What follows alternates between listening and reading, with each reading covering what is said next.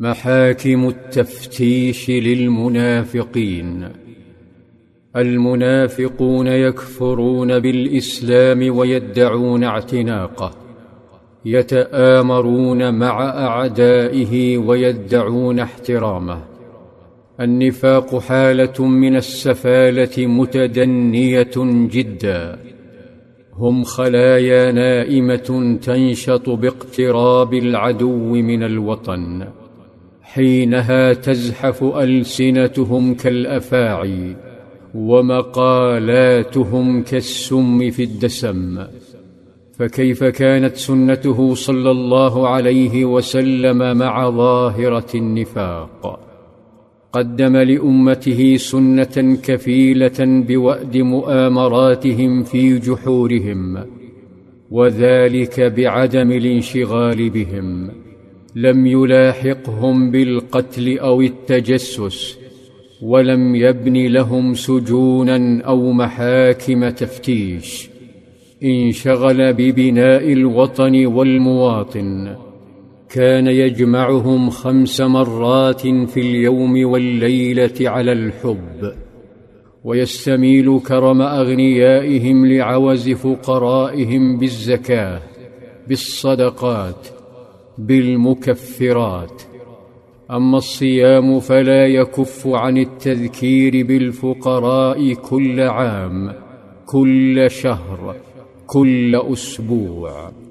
جن جنون المنافقين حين عجزوا عن إدانة محمد صلى الله عليه وسلم عن رؤيته يسرق أرضا أو يستأثر بثروة.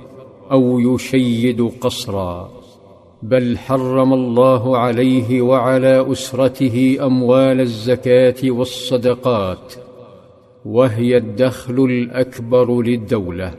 حيرهم صلى الله عليه وسلم بعدله وخضوعه لأنظمة القضاء وكأنه فرد من شعبه. حيرهم بإنصاته لأعدائه ومعارضيه. ما الذي بقي لم يفعله القائد صلى الله عليه وسلم؟ أصبح المنافقون في حالة نفسية مزرية كالنار تأكل بعضها. ظل صلى الله عليه وسلم يعاملهم بالظواهر لا بالسرائر. في تلك الأيام كانت الكنيسة في أوروبا تقيم محاكم التفتيش وحفلات التعذيب في أقبيتها. تقيمها لمن ترتاب بنفاقهم. أقبية يفرم فيها اللحم وتقتلع فيها الأظافر ويوضع فيها المشتبه بنفاقه على خوازيق كالرماح تخترق أسفله فأحشاءه ثم تحطم جمجمته. أهوال تمارسها الكنيسة بتهمة الإساءة لها ولرموزها. ظلت أوروبا تعذب بالشبهة تفرم بالتهمة لأكثر من ألف ومائتي عام. بينما كان المنافقون يجلسون مع النبي صلى الله عليه وسلم يأكلون من طعامه ويمنحهم من مال دولته مع أنه يعرفهم بوجوههم وأسمائهم فلا يمسهم بسوء بل يدخل عليه حاخامات من الأقلية اليهودية فيقولون السام عليك أي الموت عليك. كلمة لو قالها لكسرى لهرقل للبابا في أوروبا لابيدوا جميعا.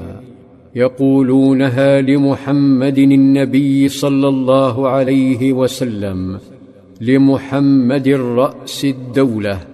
يقولونها في بيته. فلا يمسهم بسوء فتغضب عائشة وتلعنهم. فيقول صلى الله عليه وسلم لها مهلا يا عائشة فإن الله يحب الرفق في الأمر كله. رقي لا ينكره إلا حاقد أو أبله ميؤوس منه.